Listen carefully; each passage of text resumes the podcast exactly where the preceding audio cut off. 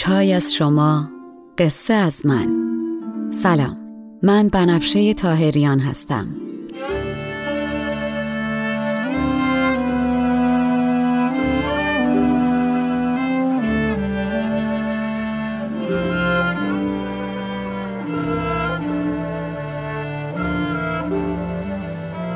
شما به 89 مین اپیزود پادکست چای با بنفشه گوش می‌کنین. من در این پادکست قصه های کهن رو به زبان ساده امروز میگم و لابلاشم بعضی از ابیات رو می‌خونم.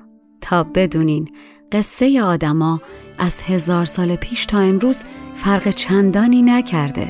ما همونیم که بودیم. بریم سراغ قصه.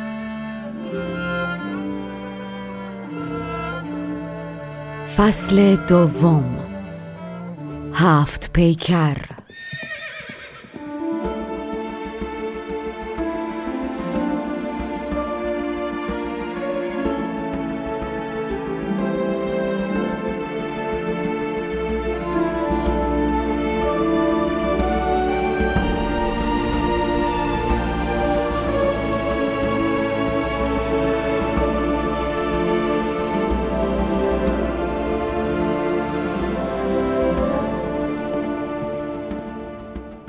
قسمت 28 عزیزان دل شنونده این قسمت قسمت آخر داستان گنبد سیاهه و با اینکه خودتون می‌دونین اما باز هم باید بگم که این قسمت هم مناسب احوال بچه ها و مناسب گوش دادن در جمع نیست.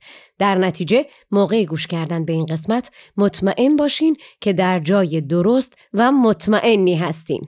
خب بریم سراغ قصه. در قسمت قبل گفتم که داستان بانوی هندوستان در گنبد سیاه به جایی می‌رسه که شاه پریان ترکتاز که می‌بینه ملک وا نمیده میگه خب باشه. چشم. هرچی شما بگی. اما این چند کلمه آخرم هم بشنو و بعد هرچی تو بگی. والا من در برابر تو انگار که تو از اهالی سرزمین خلخ باشی و من از هبش تو از شهر مشک خوب و زیبا رویانی و من از هبشیان سیاه سوخته بوگندو. عزیزان اینجای داستان در این دور زمونه خیلی مقایسه نجات پرستانه و ریسیستی ناجوریه. اما به من هیچ ربطی نداره. قدیم مردمان از این اشتباهات می‌کردن. ناز تا گر به جان بود بکشم.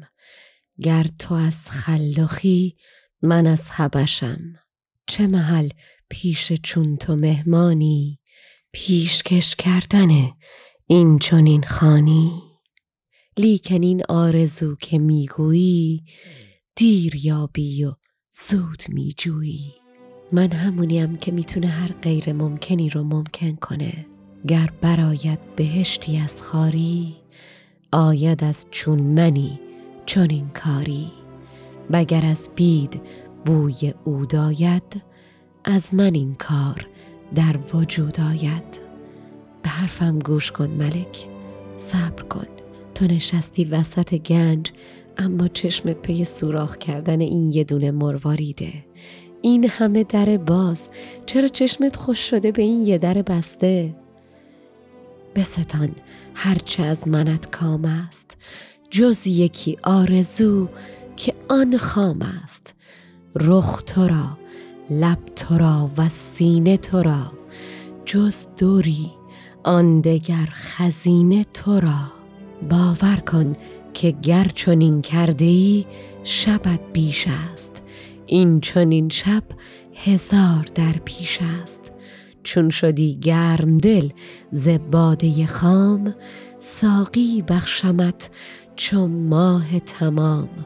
تا از او کام خیش برداری دامن من ز دست بگذاری.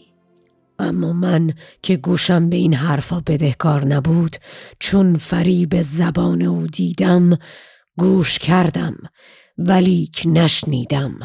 نه اینکه سعی نکنم آ نه چند کوشیدم از سکونت و شرم.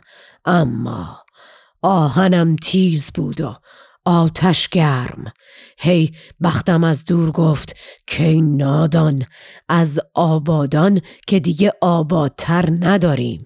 ابله این ته خوشیه. آرام بگیر لیس قریه ورا و عبادان. اما من فقط بیشتر می‌خواستم.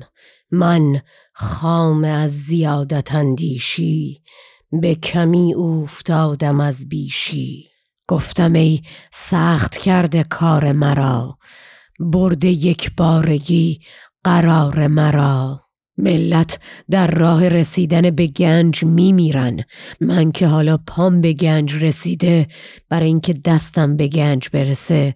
اگر هزار رنج هم بکشم راضیم. صد هزار آدمی در این غم مرد که سوی گنج راه داند برد. من که پایم فرو شده است به گنج دست چون دارم ارچه بینم رنج. من که ازت نمی‌تونم بگذرم ترکتاز یا روی همین تخت به رقص درآ و چراغ منو روشن کن. یا بگو روی همین تخت به چار میخ بکشنم و سرم روی همین چرم پهن شده روی تخت گوش تا گوش ببرن. نیست ممکن که تا دمی دارم سر زلفت ز دست بگذارم. یا بر این تخت شمع من بفروز. یا چو تختم به چار میخ بدوز یا بر این نت رقص کن برخیز یا دگر نت خواه و خونم ریز. تو برای من دلی و جانی و هوش و بینایی از تو چون باشدم شکیبایی. اگر بهای رسیدن بهت جونم باشه مفت والا. قرضی که از تو دلستان یابم رایگان است اگر به جان یابم. کیست کو گنج رایگان نخرد؟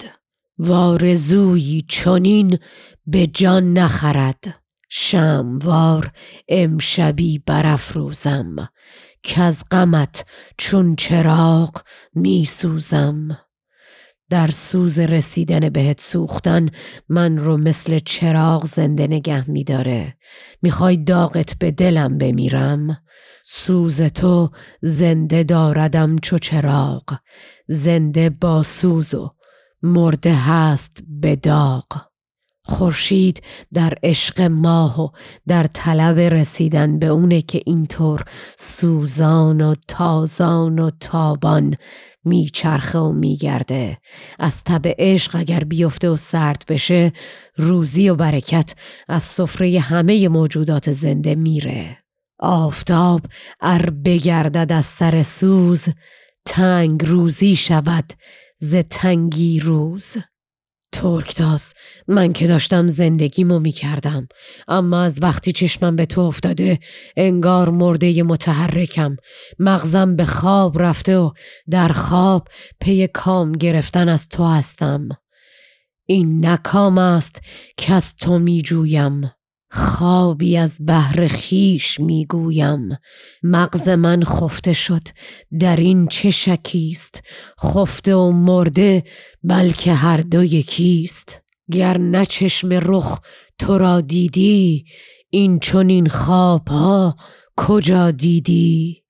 ترکتاز اگر قصد کشتنمو داری دیگه ناز نکن. تندی کن.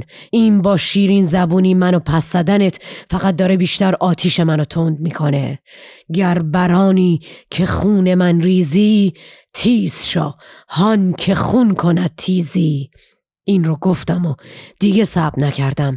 خونم به جوش آمده بود. رفتم و دست بردم به سمت بند کمرش تا بازش کنم و پیرهن از تنش در بیارم و این عقیق رو که دیوانم کرده بود سوراخ کنم.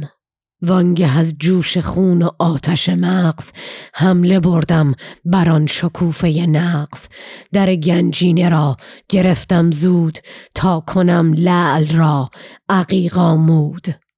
اما ترکتاز که این رو نمی‌خواست زار زویی چنان که بود نداشت لابه ها کرد و هیچ سود نداشت ترکتاز با ناله ازم مهلت می‌خواست و التماس می‌کرد تا برای رسیدن به این لغمه شیرین صبر کنم. در صبوری بدان نواله نوش محل می‌خواست. من نکردم گوش. ترکتاز می‌گفت یه شب سب کن. نمیگم یه سال که یه شب دیگه. فقط یه شب دیگه. خورد سوگند کین خزینه تو راست. امشب امید و کام دل فرداست. امشبی بر امید گنج بساز. شب فردا خزینه می پرداز صبر کردن شبی محالی نیست. آخر امشب شبیست. سالی نیست. اما من که می‌دونستم می‌خواد باز بازیم بده گوشم بسته بود و ای نهون کوری که میچسبه به کمر نفر جلویی تا زمین نخوره دست از کمر ترکتاز بر نمی داشتم. او همی گفت و من چو دشنه تیز در کمر کرده دست کوراویز. عقلم از دست داده بودم. هرچی بیشتر خواهش می‌کرد گوشام کمتر میشنید و زورم بیشتر و جریتر می‌شدم و بیشتر و بیشتر میخواستمش. خواهشی کوزه بهر خود می‌کرد خارشم را یکی به صد می‌کرد. تا اینکه بالاخره از خستگی از تقلا افتاد و منم یکم شل کردم. تا به دانجا رسید که از چستی دادمان بند بسته را سستی. ترکتاز که دیده بود دیگه این تو بمیری از اون تو بمیری یا نیست و من امشب ولکن نیستم گفت خیلی خوب. چشماتو ببند تا من خودم بند لباسم و باز کنم و لباس از تنم در بیارم. وقتی تو بغلت بودم چشماتو باز کن. چون که دید او ستیز کاری من ناشکیبی و بیقراری من. گفت یک لحظه دیده را در بند تا گشایم در خزینه قند. چون گشادم بر چه داری رای در برم گیر و دیده را بکشای من که اصلا هلاک همین ناز و ادا و بهانهاش بودم گفتم اونم به چشم ترک تاز خوشگل خجالتی من و چشمامو بستم. من به شیرینی بهانه او دیده بربستم از خزانه او. چون یکی لحظه مهلتش دادم گفت بکشای دیده بکشادم کردم آهنگ بر امید شکار تا درارم عروس را به کنار. اما چون که سوی عروس خود دیدم خیشتن را در آن سبد دیدم. چشم که باز کردم من باز دوباره توی اون سبد معلق در آسمان و هوا بودم. چشم میگردوندم دور برم تمام سیاهی و تاریکی بود و خبری نه از ترک تاز بود و نه از اون بهشت. بهد زده و ترسیده نفسام آه سرد شد.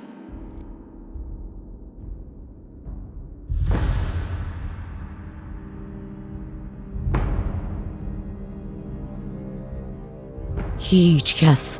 گرد من نه از زن و مرد. مونسم آه گرم و بادی سرد.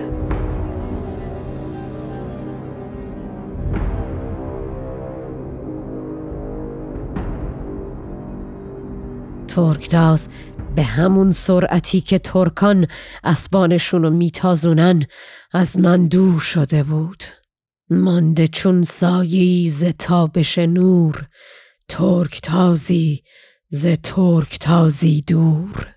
من هنوز نمیفهمیدم چی شده که دیدم سبد زیرم داره تکون می‌خوره. من در این وسوسه که زیر ستون جنبشی زان سبد گشاد سکون. نگاه کردم و دیدم قصاب از ستون بالا آمده تا تناب سبد رو از میله باز کنه. آمدان یارو زان رواق بلند سبدم را رسن گشاد زبند گره تناب که باز شد انگار این هوس خواستن که من را از خونم تا شهر سیاه پوشان و این سبد و ترک تاز کشیده و دوباره به همین سبد برگردونده بود به یک بار سیر شد. همه چی تموم شد. دیگه هیچی نمی‌خواستم. سبد از ستون پایین می آمد و من در تاریکی فرو می رفتم. بخت چون از بهان سیر آمد سبدم زان ستون به زیر آمد. رفیقم آن که از من کنار کرد و گریخت در کنارم گرفت و عذرانگیخت قصاب با عذرخواهی فراوان بغلم کرد و گفت اگر گفتمی تو را صد سال واورت نامدی حقیقت حال. رفتی و دیدی آنچه بود نهفت. این چنین قصه با که شاید گفت؟ من هم در این راه سوختم. من و دیگران امروز از جور روزگار رو به تزلم خواهی که سیاه شدیم.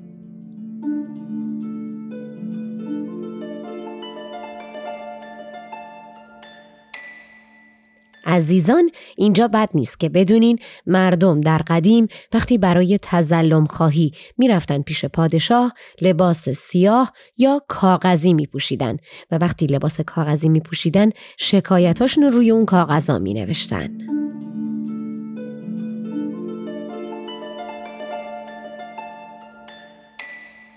من در این جوش گرم جوشیدم و از تزلم سیاه پوشیدم. حرفای قصابو که شنیدم گفتم تو درست میگی. من به خودم ستم کردم. به یک بار انگار همه چیز در دلم خاموش شد. برو برای منم پارچه سیاه تر از شب بیار که من هم باید سیاه بپوشم و در این خاموشی فرو برم تا بفهمم چی شد واقعا. گفتمش کی چمن ستم دیده رای تو پیش من پسندیده. من ستم دیده را به خاموشی ناگزیر است از این سیاه پوشی. رو پرند سیاه نزد منار رفت و آورد پیش من شب تار. و من هم سیاه پوش شدم و همون شب جمع کردم و سخت دلتنگ راه افتادم به سمت خونه. در سرفگندمان پرند سیاه. هم در آن شب بسیج کردم راه. سوی شهر خود آمدم دلتنگ. بر خود افکنده از سیاهی رنگ. من امروز شاه سیاه پوشان و اینطور چون ابر زار و خروشانم به دلیل بدی که خودم در حق خودم کردم. همه چیز داشتم و به کام رسیده بودم اما فقط و فقط پی یک آرزوی محال و خام. بی فکر و دلیل همه چیز رو از خودم گرفتم. من که شاه سیاه پوشانم چون سیاه ابر از آن خروشانم. که از چنان پخت آرزوی بکام دور گشتم به آرزوی خام.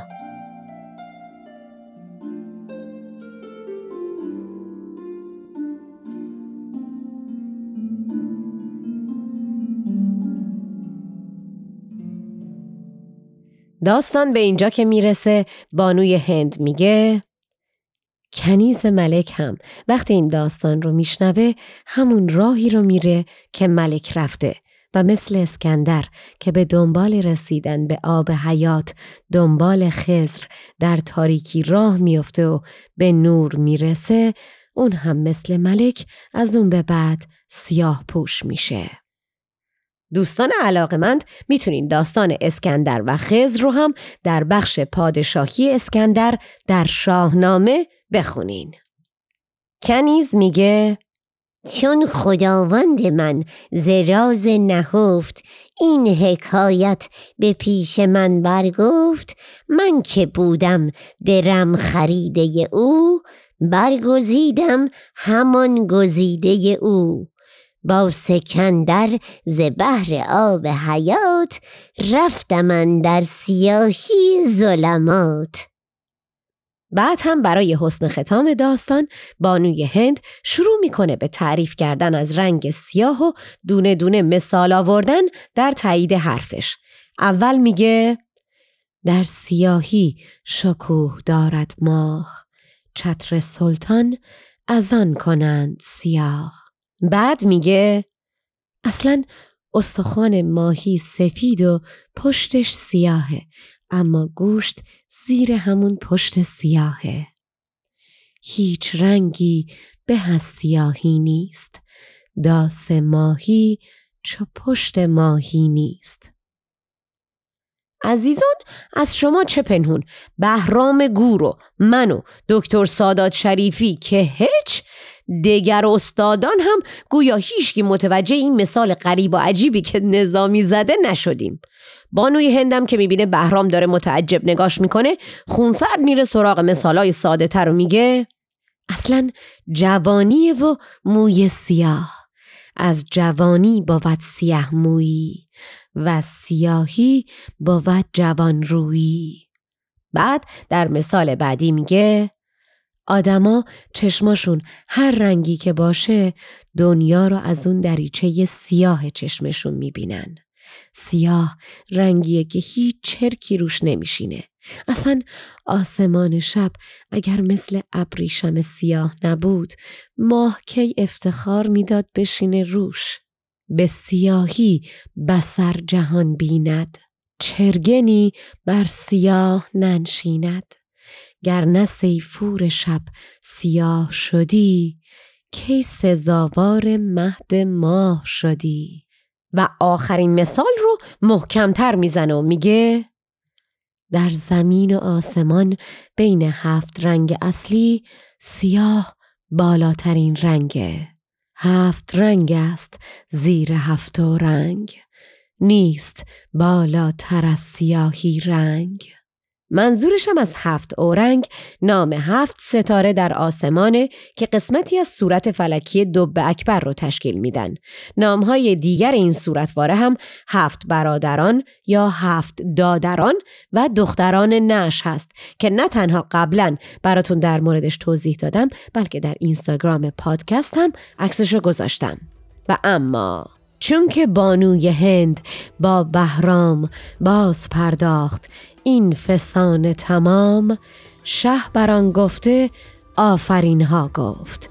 در کنارش گرفت و شاد بخفت.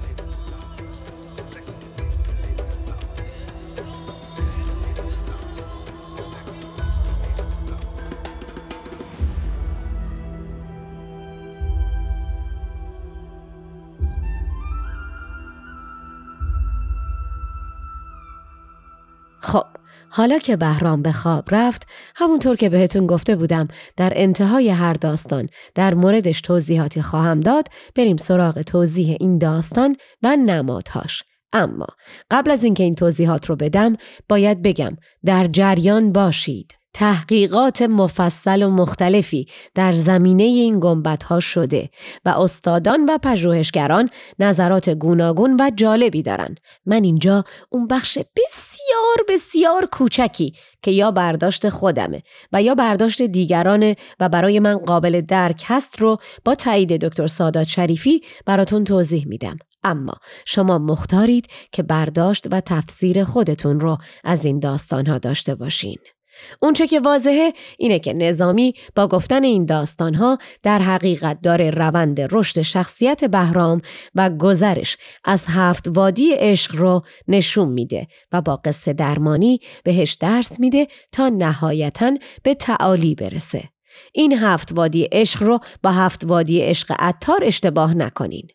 نظامی با زیرکی از رنگها و نمادها استفاده می‌کنه که هم داستانش رو جذاب و خوشگل بکنه و هم استفاده معنایی ازشون بکنه.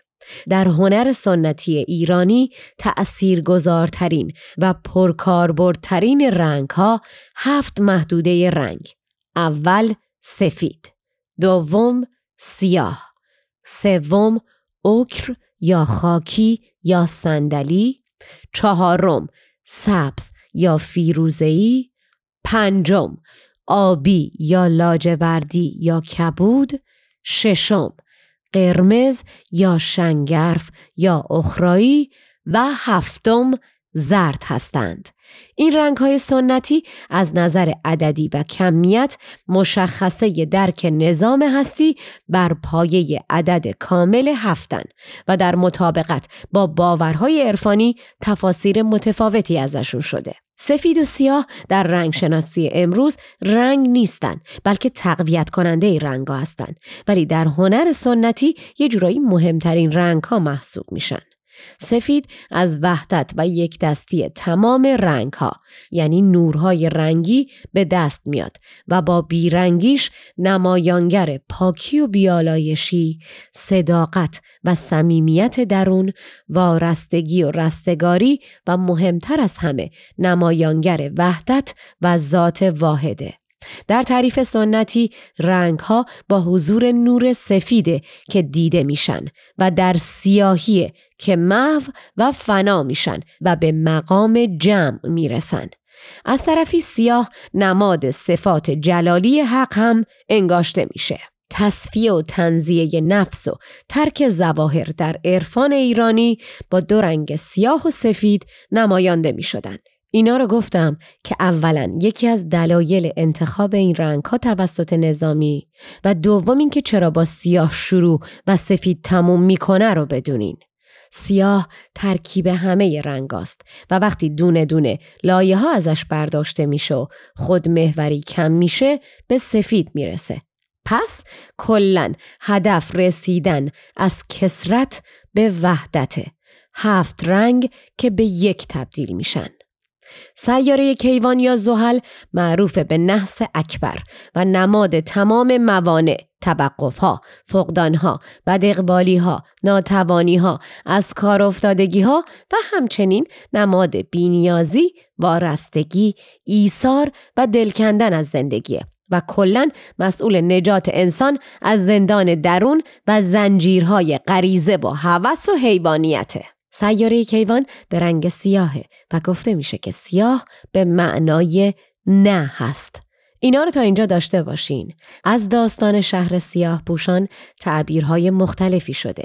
اما از اینکه در مرحله اول رنگ سیاه که ظلمت و تیرگی هست نظر ملک رو به عنوان سالک جذب می‌کنه مرد علا رغم برخورداری از همه چیز به دنبال زیاد خواهی، بهانه گیری بدون معنا و هدف و ارزش و صرفا یه ماجراجویی بی هدف و بیهوده یا همون کنجکاوی برای دونستن راز مگو راه میافته و از شخصیتی زمینی به شخصیتی آسمانی تبدیل و در اوج لذت تن غرق میشه.